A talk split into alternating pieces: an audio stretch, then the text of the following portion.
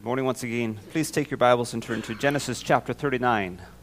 Genesis chapter 39. We've been working our way through the life of Joseph, taking biblical principles from an Old Testament saint and seeing the application for us today. The title of my message this morning is Sin Shall Not Have Dominion Over You. And as I mentioned last week, this is not because I just decided I wanted to preach on sin this week or because I want to pick on anyone, just simply because it is part of the story and it is good for us to be challenged in this area. Officially, I guess it would be Sin Shall Not Have Dominion Over You, Part 2, because I had intended on working through my three points last week and was unable to, so we just kind of rolled the last two points together and uh, shortened them. To this morning, we're going to look briefly at the first point and then spend a little bit more time at the second two points sin shall not have dominion over you. The title is taken from Romans chapter 6 verse 14 where it says for sin shall not have dominion over you for you are not under the law but under grace. We see that Old Testament or that New Testament principle, actually a truth that is proclaimed. We see that lived out in Old Testament, even under law, that sin was still not to have dominion over those who claimed God as their Lord. So we're taking this morning an Old Testament principle from the life of Joseph in Genesis chapter 39, and we are applying it to us today, which works really well because it ties in so strongly with Romans chapter 6, verse 14. We are more able than Joseph was because of the abiding presence of Christ within us. If you are his child, if you have come to know him by grace through faith, you are more able than Joseph to live in victory over sin because you are under grace and not under law. We have the saving power, the saving power of God's grace and the keeping power of God's grace, the preserving power of God's grace in us if Jesus Christ lives within you. If you are a child of God, Christ dwells and abides within you. We have been set free from the power of sin, Romans chapter 6 verse 18, and have become slaves of righteousness. Sin shall not have dominion over you. Genesis chapter 39. We're going to read this morning from verse 7 to verse 23. Before we do, let's go to the Lord once again in prayer. Heavenly Father, we ask that you would apply our hearts to wisdom and grant us that wisdom by your Holy Spirit. We thank you that you have, you have said, if anyone lacks wisdom, let him come and, and ask, and you pour out liberally, generously. So we ask that you, by your Holy Spirit, grant us wisdom according to your word this morning that we would understand it and have the will as well to apply it. Lord, where conviction is necessary, we thank you that your Holy Spirit is still at work convicting of truth and of righteousness and of sin. Convict us, encourage us, and strengthen us. May our hearts be pliable in your hands as we look into your word this morning. For we pray this in Jesus' name. Amen. Genesis chapter 39, we're actually going to start at the end of verse 6. Now, Joseph was handsome in form and appearance. Remember, going back two weeks ago, Joseph has been taken down to Egypt. Potiphar, it says, an officer of Pharaoh in verse 1, captain of the guard, has bought him as a slave, and he's become successful in the house of Potiphar as a slave. So he's been there for a little bit of time now. We're not sure of exactly how long. He would have been about 17 and a half, 18 and a half, somewhere in that range, because he was 17 years old when his brothers sold him into slavery. So, verse 6 Joseph was handsome in form and appearance. And it came to pass after these things, that's after he had succeeded in the house of his master, that his master's wife cast longing eyes on Joseph, and she said, Lie with me. But he refused and said to his master's wife, Look, my master does not know what is with me in the house, and he has committed all that he has to my hand. There is no one greater in the house than I, nor has he kept back anything from me but you, because you are his wife. How then can I do this great wickedness and sin against God? So it was, as she spoke to Joseph, day by day, that he did not heed her to lie with her or to be with her. But it happened about this time, when Joseph went into the house to do his work, and none of the men of the house was inside, that she caught him by his garment, saying, Lie with me. But he left his garment in her hand, and fled and ran outside. And so it was, when she saw that he left his garment in her hand and fled outside, that she called to the men of her house and spoke to them, saying, See, he has brought in to us a Hebrew to mock us. He came in to me to lie with me, and I cried out with a loud voice. And it happened when he heard that I lifted my voice and cried out, that he left his garment with me and fled and went outside. So she kept his garment with her until his master came home. Then she spoke to him with words like these, saying, The Hebrew servant whom you brought to us came in to me to mock me. So it happened as I lifted my voice and cried out that he left his garment with me and fled outside. So it was when his master heard the words which his wife spoke to him, saying, Your servant did to me in, after this manner, that his anger was aroused. Then Joseph's master took him and put him in the prison, a place where the king's prisoners were confined, and he was there in the prison. But the Lord was with Joseph and showed him mercy, and he gave him favor in the sight of the keeper of the prison. And the keeper of the prison committed to Joseph's hand all the prisoners who were in the prison. Whatever they did there, it was his doing. The keeper of the prison did not look into anything that was under Joseph's authority, because the Lord was with him, and whatever he did, the Lord made it prosper. May God bless to us the reading of his word this morning. Sin shall not have dominion over you. As we looked at last week, the first thing we see in this is that temptation is unavoidable. For Joseph, temptation was unavoidable. It doesn't matter where you go, you're not always going to have the opportunity to escape it completely. There still will be something about temptation, not necessarily sin. I'm not saying sin is unavoidable, but temptation is. Mostly it's unavoidable because where does sin come from? Evil desires that war in your members, according to James. Desires from within cause us to be tempted. We want to fulfill that desire, often in an ungodly manner.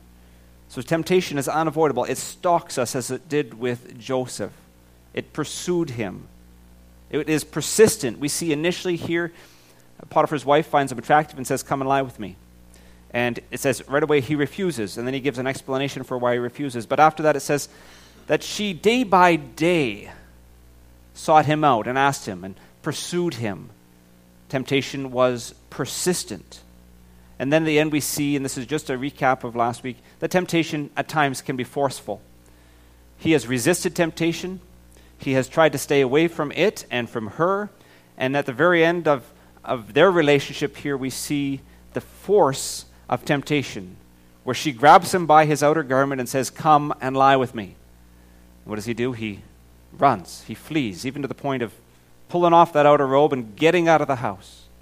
But in looking at temptation, we see it is unavoidable because it stalks us, it is persistent, it can be persistent, it can be very forceful. Whether that temptation is sexual, as was the case with Joseph, that is still one of the most prevalent temptations and one of the most prevalent areas of failure for even believers today, or whether it is a temptation to sin in the area of pride, or gossip, or anger, or jealousy, or envy, or bitterness, or unforgiveness, or, or, or, or, or, you keep going in one area you may say, All right, I finally got to the point where that temptation no longer has an allure to me, it no longer pulls on me. And, and even right when you're finding that, you realize, Oh, well, there's a temptation to have pride because that temptation is no longer affecting me. It stalks us, it can be persistent, it can be forceful.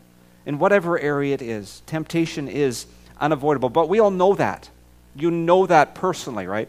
In a sense, you didn't really need last week's service because you already are aware of the fact that you deal with temptation on a regular basis. We are inundated with it, it surrounds us. It doesn't matter what you see, what you hear, what you're doing, there is opportunity to be tempted and opportunity, as a result, to sin. But the beautiful thing is that we see both in this passage and in the New Testament, and I pray in your own life, is that victory is attainable. Yes, temptation, it's unavoidable, it stalks us, it's persistent, it's forceful, but victory is attainable. I want to focus a little bit more on that side today. Victory is attainable. Romans chapter 6 verse 10 says, "Reckon yourselves to be dead to sin, but alive to God in Christ Jesus our Lord." It is possible to live in victory. It is attainable regardless of how strong the temptation you may be walking through or struggling with or resisting against, it is possible to be victorious. And we are called and equipped and enabled to live in victory. Victory is attainable, not because of our own strength, but because we have been made alive to God in Christ Jesus our Lord. Galatians chapter 2 verse 20 says, "I have been crucified, this is Paul speaking, And I pray that you can say this as well. I have been crucified with Christ. It is no longer I who live, but Christ lives in me. And the life I now live in the flesh, in this body, I live how? I live by faith in the Son of God who loved me and gave himself for me. The life I now live is not just that I was saved by grace through faith, but the life that I now live, I live by faith in Jesus Christ, trusting in Him, confident in Him, resting in Him, victorious in Him. Victory is possible, it is attainable, not just because I force myself not to sin, but because Christ lives in me. I pray He lives in you as well. My life is in Him. He is victorious over sin and death. And so I in Him will be, should be, and will be prayerfully victorious as well. We have more reason to be victorious than Joseph had because we have Christ. The child of Christ today, or the child of God today, has Christ's abiding presence within them. But we see here, not only is there a reason why we should be victorious, but we see some practical helps from Joseph to enable us to live in victory over sin. The first thing that I want you to see is that Joseph had a predetermined response, and we should as well. You know what your primary temptation is, what your besetting sin is, then you also have had time to figure out what a proper response to that is and have to have a predetermined response, to have your mind made up in that area. It says in verse 8 that when she first said, Lie with me, he refused. There was no humming and hawing, there was no consideration, there was no hesitation on his part, even. It was an automatic, instantaneous. He knew what the temptation was, he knew what the sin was, and he refused. He had decided what was right, and he decided what was wrong, and he was determined to do what was right. He had drawn a line, and it wasn't just a line in the sand that could be crossed out, it was a line in his life that he would not cross. There was no hesitation, no justifying. That's one of the first things we tend to do with sin. We, temptation comes along, and all of a sudden our mind kicks into gear, overdrive, justifying that. Well, it's not that big a deal. Everyone else is doing it. I can get away with this. It's not going to have an effect on anybody but me. Nobody will know but me, so what difference does it make, right?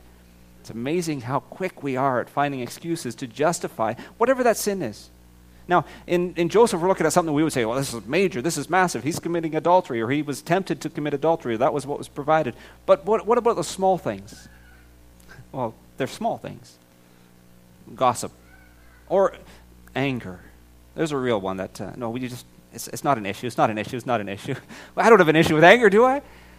I'm just frustrated. I'm, it's godly indignation. Well, no, it's probably just anger. It might be godly indignation, but more often than not, it's anger to identify it as it is, stop justifying it, um, determine in our mind, have a predetermined response when that temptation comes. Have a well reasoned response to that temptation as well.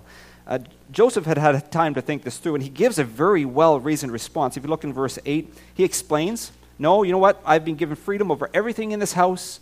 I've been entrusted with everything except you. You're the only thing that my master Potiphar has kept from me. And so I won't. I won't do that. He goes on in this well reasoned response, and he says that this is sin. This is a great, this would be a great wickedness. That helps us as well.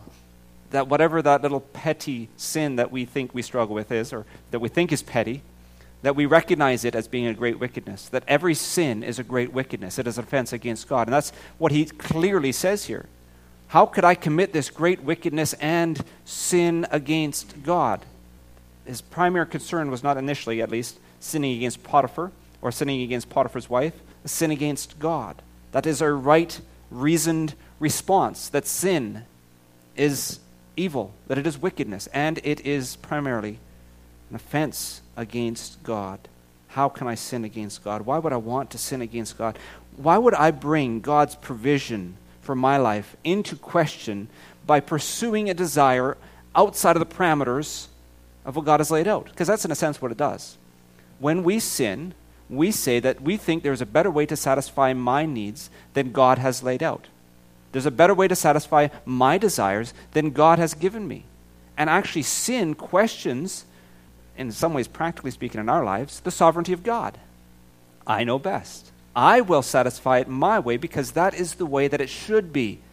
At the core, it's, it's idolatry. It's saying, I am God and He is not, at the core of almost every sin. Why would we sin against God? How can I sin against God?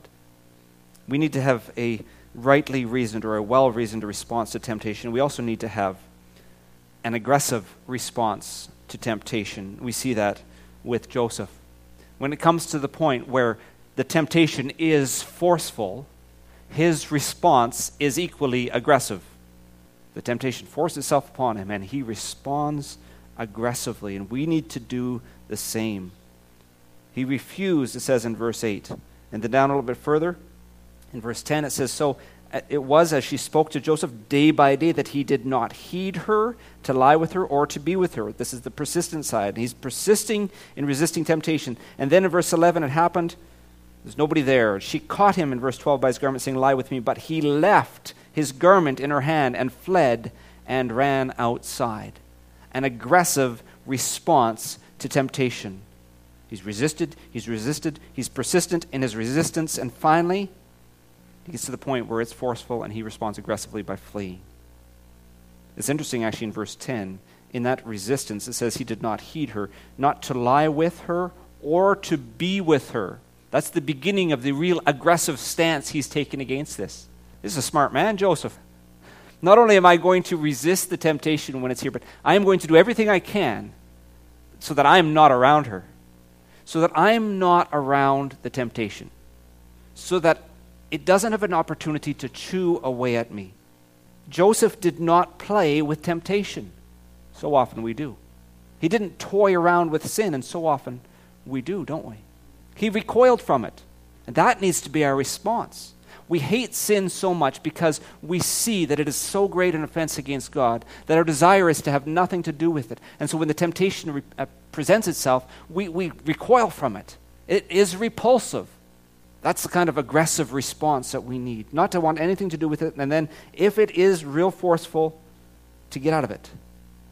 Verse 12 She traps him, almost forces herself on him, but he left his garment in her hand and fled and ran outside.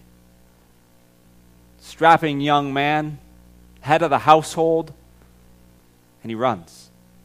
That's a wise man. He flees 1 Corinthians chapter 10 verse 13 no temptation has overtaken you except such as is common to man. Other words, you're not the first, you're not the only. Everyone has struggled. Everyone struggles with temptation, but God is faithful, who will not allow you to be tempted beyond what you are able. But with the temptation will also make a way of escape. Quite often we leave the verse there. They've made a way of escape. I jumped out of it. But it goes on and says, that you may be able to bear it. That is, bear or resist the temptation. God will never allow you to face a temptation that you can't have victory over. That's what that verse says. He will not allow you to be tempted beyond what you are able, but with the temptation will also make a way of escape that you may be able to bear it. God will not allow you to face a temptation you cannot be victorious in. So, what, what does that say then for all of these times I've faced a temptation and I haven't been victorious in it? it means you want the sin more than you want the victory. Because God will not put you in a situation where there's a temptation so great you can't be victorious. So every time you have failed, every time I have failed, remember I've got one point, one point, now, I got three point back at me. Every time I have failed, it says that I desired the sin more than I desired victory because God would not have put me in a situation I couldn't be victorious in. So it comes down essentially in each victory or each failure, a choice.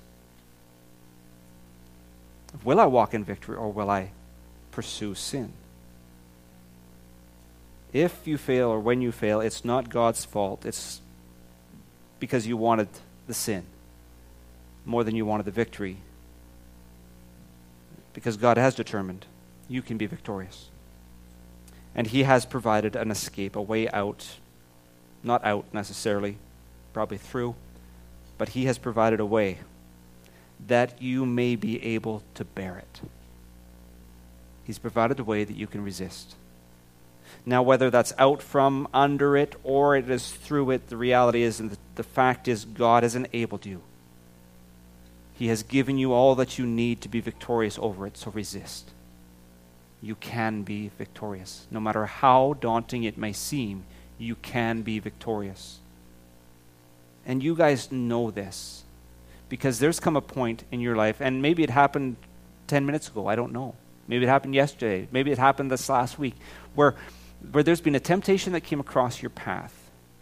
And you knew that it was a temptation, you recognized that it was a temptation, and you had one of two things that you could do. Stifle the voice of God, convicting you about this temptation and telling you to flee from it, or actually respond to God and resist it, or flee from it if necessary, so that you could be victorious over it. I'm assuming I'm not the only person in the world who's ever faced a temptation, and I'm like, okay, that temptation is coming, but I'm going to ignore it, ignore it, ignore it. I'm going to pretend it's not there so that I can, without being too convicted, allow myself to walk in that direction.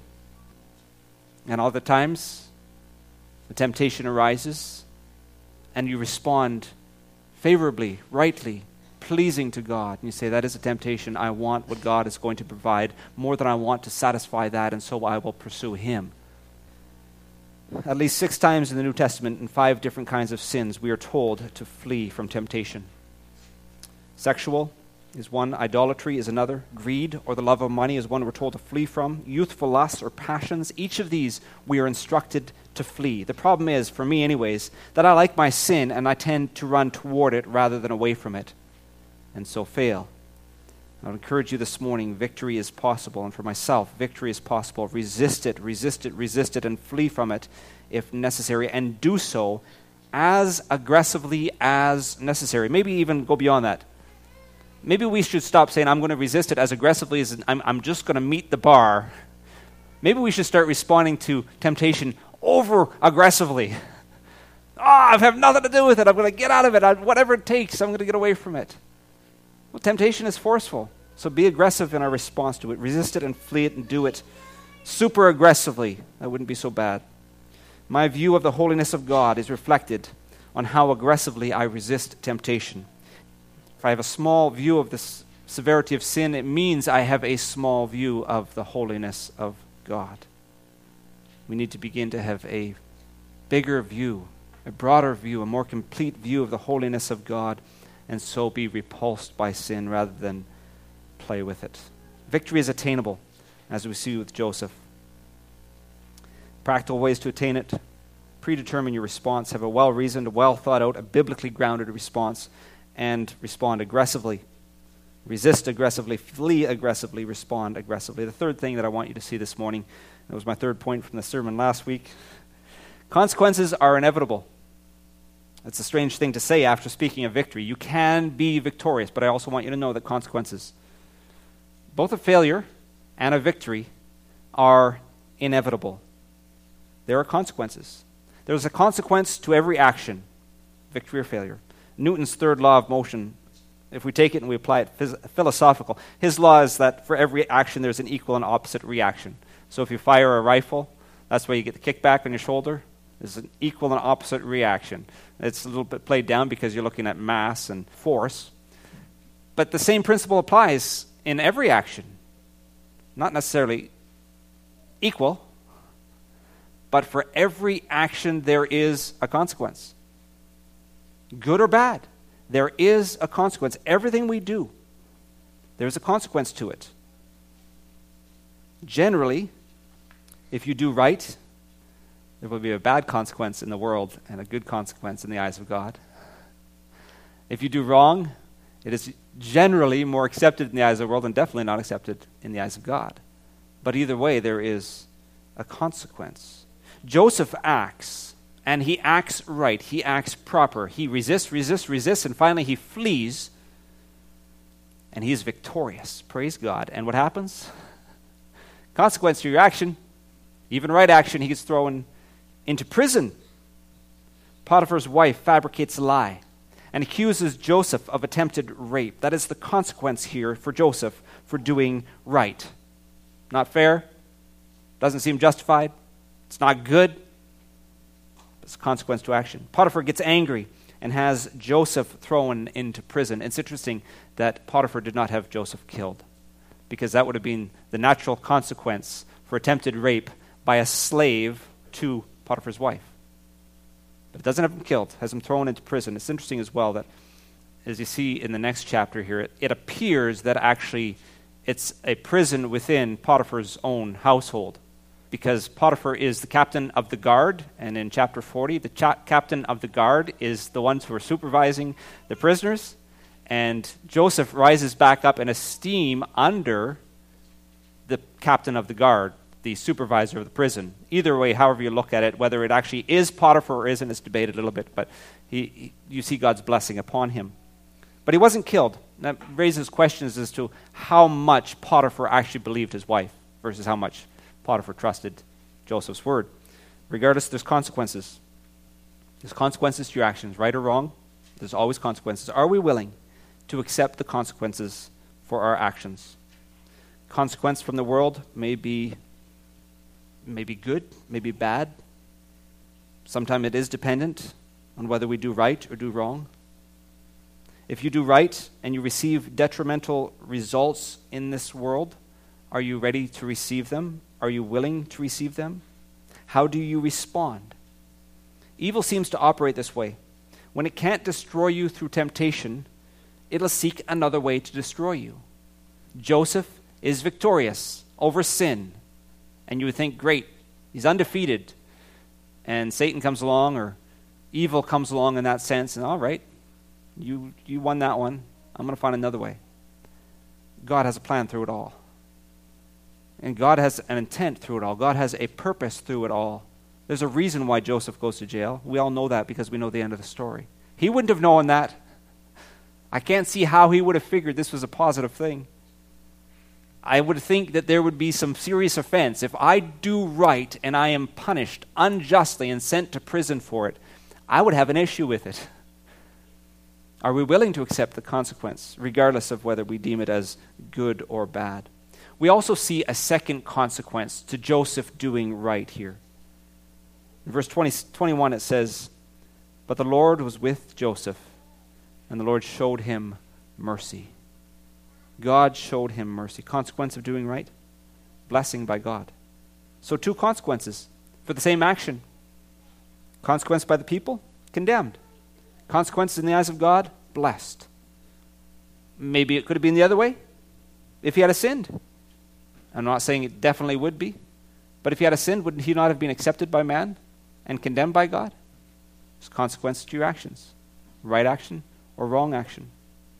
So if the consequence of doing right is condemned by people and blessed by God, would you rather have that than accepted by people and condemned by God? In a sense, you can choose your consequence based on choosing the action. Do what is right, and it'll be pleasing to God. That is the consequence of doing what is right in the eyes of God. That doesn't change. Do what is right, it'll be pleasing to God. Whether it's pleasing to man or not doesn't really matter. Because I'd rather be pleasing in the eyes of God than pleasing in the eyes of people around me. Which would you choose? Today, in the temptation that you face, which do you choose? Now, maybe it's not a temptation that you say, well, that doesn't affect other people. Maybe it is. So if you have a temptation and and ultimately it's if I do it this way, it's going to be pleasing to people. And if I do it this way, it's going to be pleasing to God. Which is more important to you? Either way, right actions or wrong actions, they will have consequence. Either please God or please man. Please God, or maybe this is more where it is. This will please me and this will please God. Which will I choose? Please myself or God? Choose to do right. Please God. What would have happened if Joseph had caved to temptation? If he had given in, he would have had pleasure for a moment, for a season. Absolutely. And maybe he would have gotten away with it. Maybe there would have been no prison. Wouldn't have been sentenced to prison. Never have met Pharaoh's butler and baker. Never have had to interpret their dreams. Never been called before Pharaoh to interpret his. Not have been used by God in the interpretation of dreams. Not have been assigned as second in command of Egypt. Not have saved his family and thousands, possibly millions others from famine. we do not know the effect long term of obedience or of disobedience.